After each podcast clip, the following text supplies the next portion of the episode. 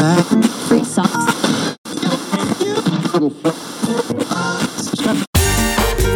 Азовская столица. С любовью к Приазовью.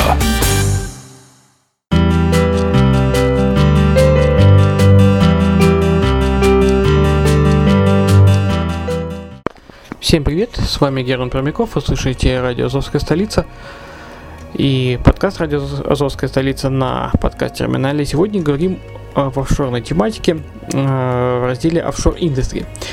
Тема э, сегодняшней нашей беседы – это будущее платежей. Неужели банковской эпохи наступает конец и где открыть фирму электронных платежей? Если вы собрались дело открывать фирму э, за границей, естественно, сравниваем ее э, банкинг и э, элек- электронные платежные системы. Пару лет назад Билл Гейтс высказал мнение, что банкинг необходим, а вот банки нет. По мнению экспертов, за последние пару лет ситуация действительно показала, что банки могут потерять свою роль гегемона в сфере платежей и управления деньгами. Ну так ли это? Станут ли системы электронных платежей полноценной заменой и станут ли свободной альтернативой э, перерегулированным банкам? А В данном подкасте мы разберем общую ситуацию с банками и причину интереса к различным платежным системам, которые называют э, даже не альтернативой, а убийцами банков. После чего рассмотрим самые перспективные страны для создания компаний с платежными системами на примере Европы. А затем узнаем, почему ситуация далека от однозначной победы над банками и почему вам в любом случае необходим банковский счет и где. Конец банковской эпохи. Банки теряют позиции. Пророки нашего времени уверены, банкам осталось немного. Все больше и больше областей захватывают так называемые финансовые стартапы фин, или финтех стартапс. Они внедряются как в процесс денежных переводов, так и на рынке кредитования, займов, хранения и примножения капиталов. Почему банки стали терять позиции в привычных для себя сферах? Это вызвано несколькими причинами. Размер. Большинство современных банков это большие или даже гигантские организации.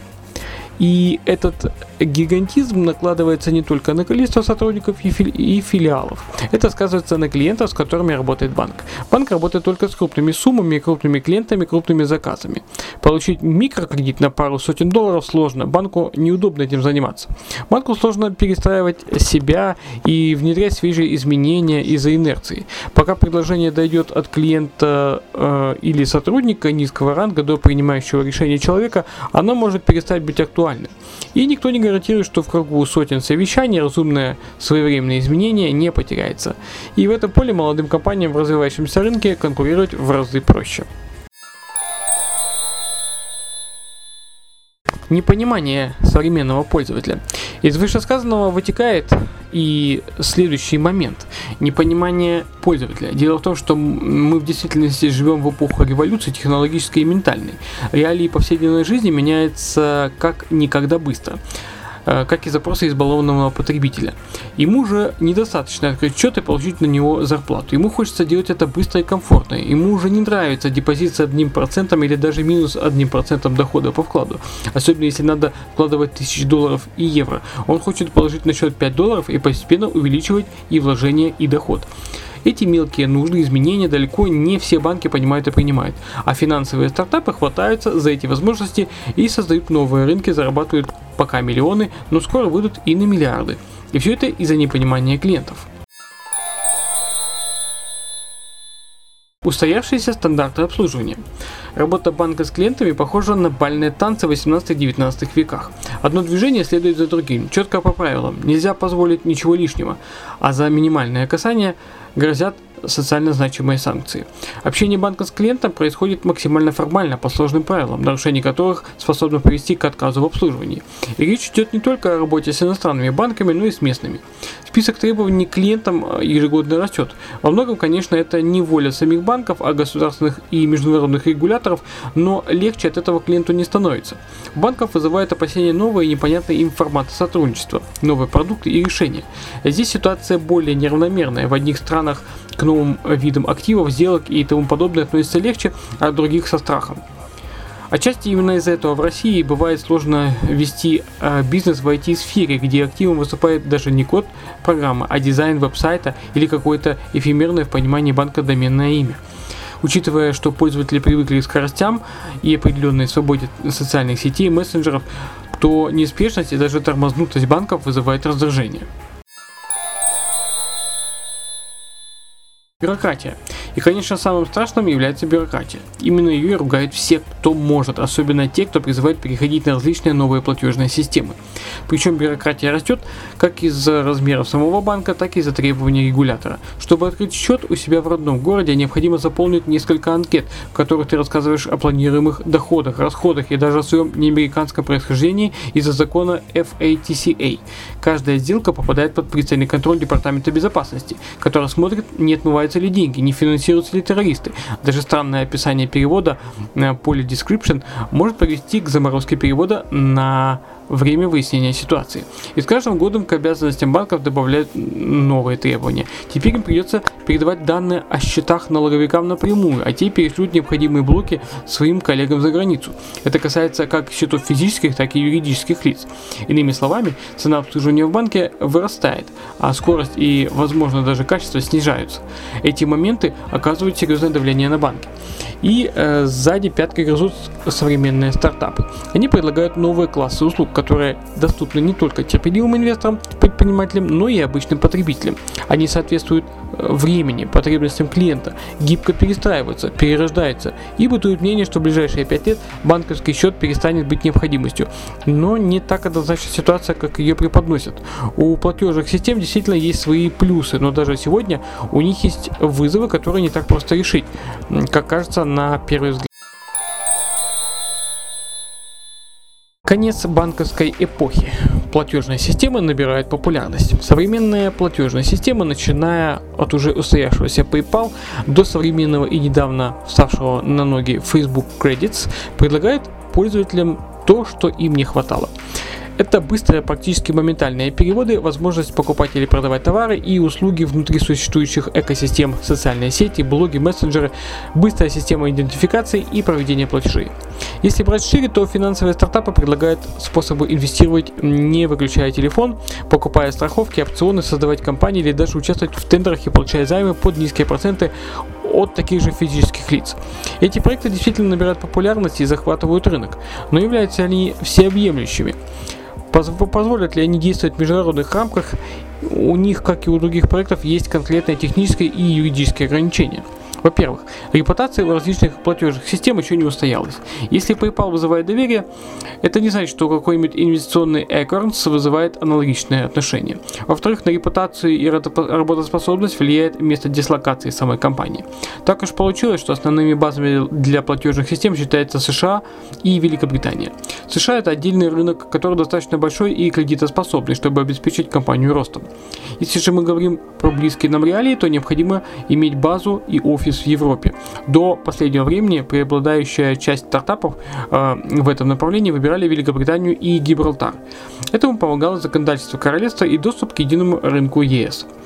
Но летом 2016 года Великобритания проголосовала за выход из ЕС. Страна готовится покинуть единую Европу. Существует шанс, что королевство потеряет доступ к единому рынку и лицензированию ЕС, а значит платежным системам придется создавать как минимум второй офис на территории Европы или отказываться от ЕС и оставаться только в Великобритании. Если же брать страны ЕС, то далеко не все предлагают удобные и выгодные условия для существования платежных систем. У банков также э, правила неоднородны в зависимости от страны, но в целом они выровнены по всему миру. С платежными системами не так просто. Германия, к примеру, несмотря на общие для ЕС директивы, создала такие условия, что данному бизнесу практически невозможно расти. Но зато Люксембург предлагает отличные возможности. Помимо Люксембурга, эксперты предлагают изучить Кипр, Ирландию, Данию, Мальту и Швецию. У каждой из них свои преимущества, но и свои ограничения. Кипр, к примеру, не позволяет работать с криптовалютами, а у Мальты небольшой опыт – Ирландия пока не считается опытным игроком, но Facebook выбрал ее как базу для своей платежной системы. Швеция славится опытом и удобством для платежных систем, но налоги здесь чрезмерно высоки. И опять это, мы говорим про Европу. Если выходить э, на другие рынки, то необходимо пользоваться услугами других платежных систем, близких к конкретной стране, а правила ведения игры могут кардинально отличаться. Но есть еще один важный момент, который стараются игнорировать, но который никто не отменял. Это контроль. Контроль. Платежные системы на очереди после банков. Много говорят о том, что современные платежные системы предлагают большую по сравнению с банками свободу движения капиталов. Отчасти это верно, но лишь отчасти. Резкое увеличение требований к банкам произошло в последние годы, а платежные системы и прочие финансовые стартапы только в последние годы начали появляться. Получилось так, что за банками контроль усиливается, а за платежными системами не поспевали а, из-за скорости их развития. И пошли слухи, что различные платежные системы являются отличным средством для отмывания денег, для, для неуплаты налогов, для финансирования всего, чего душа пожелает. Праздник был, но уже догорают свечи. Начались первые преследования платежных систем, особенно в контексте легализации преступных средств. Недавно США штрафовали всемирно известного провайдера денежных переводов Western Union на 184 миллиона долларов за то, что они недостаточно следили за легализацией средств. До 2012 года компания не принимала достаточных мер, чтобы противодействовать отмыванию э, денег, не проверяла субагентов, которые этим занимались ради своих темных делишек. Другой пример – требование раскрыть информацию об американских клиентах крупнейшего сервиса обмена биткоин в США – Coinbase. Пока что речь идет лишь о том, чтобы получить информацию и проверить, не уклонялся ли кто-то от налогов. Компания сопротивляется, но факт налицо, давление появилось. Внедряются новые директивы и в ЕС, которые усиливают правила контроля за AML – Anti-Money Laundering. Китай обвиняет крупнейшие биткоин-биржи в нарушении правил и требует предоставить информацию о клиентах. Кто-то скажет, что такие же требования выдвигаются к банкам, и будет прав. Проблема лишь в том, что банки в целом существуют сотни лет, а подобные стартапы, несмотря на миллионные и миллиардные обороты, лишь десяток лет. У них может не хватать запаса прочности, чтобы выстоять против натиска властей. Конечно, на их месте со временем появляются другие проекты и компании, но на данный момент любая платежная система не может считаться полноценной заменой привычному банку и его услугам.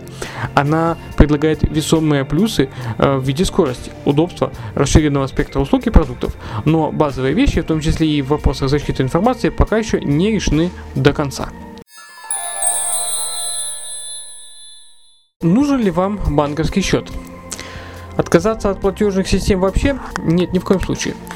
Здесь мы говорим лишь о том, что необходимо быть осторожным и понимать, что через 5 лет банки не выберут. Наоборот, им придется приспособиться и стать меньше, гибче и прогрессивнее. Самые дальновидные из существующих банков уже покупают стартапы, изучают их возможности, внедряют технологию блокчейн в свои процессы. Это происходит повсеместно и даже в России платежной системы ждет время турбулентности, которое усиливается за счет скачкообразного развития и интереса со стороны контролирующих органов. Это не значит, что они плохие. Лишь то, что на данный момент они не становятся полноценной заменой банковскому счету. Если вы ищете вариант, как диверсифицировать риски и повысить удобство работы как в личных э, делах, так и в бизнесе, то платежные системы и финансовые стартапы сработают как отличная поддержка. Если же говорить про ядро бизнеса и даже личные стратегии при работе с капиталом, банковский счет жизненно необходим. Единственный нюанс – это правильно подобрать этот самый счет, чтобы он был выгоден и надежен. Ну, а если вам все же нужен банковский счет за пределами страны вашего проживания, особенно в Европе, в Азии или в Америке, то вы знаете, куда обращаться э, к нашим э, специалистам в Азовской столице. Пишите по контактам, указанным в шоу-нотах. Ну а я с вами прощаюсь. Код для тех, кто играет с нами в квест, сегодня 3317. Пишите этот код, пишите комментарии, получайте Азов коины. Все, с вами был Герман Пермяков. Услышимся и увидимся в подкастах. Пока.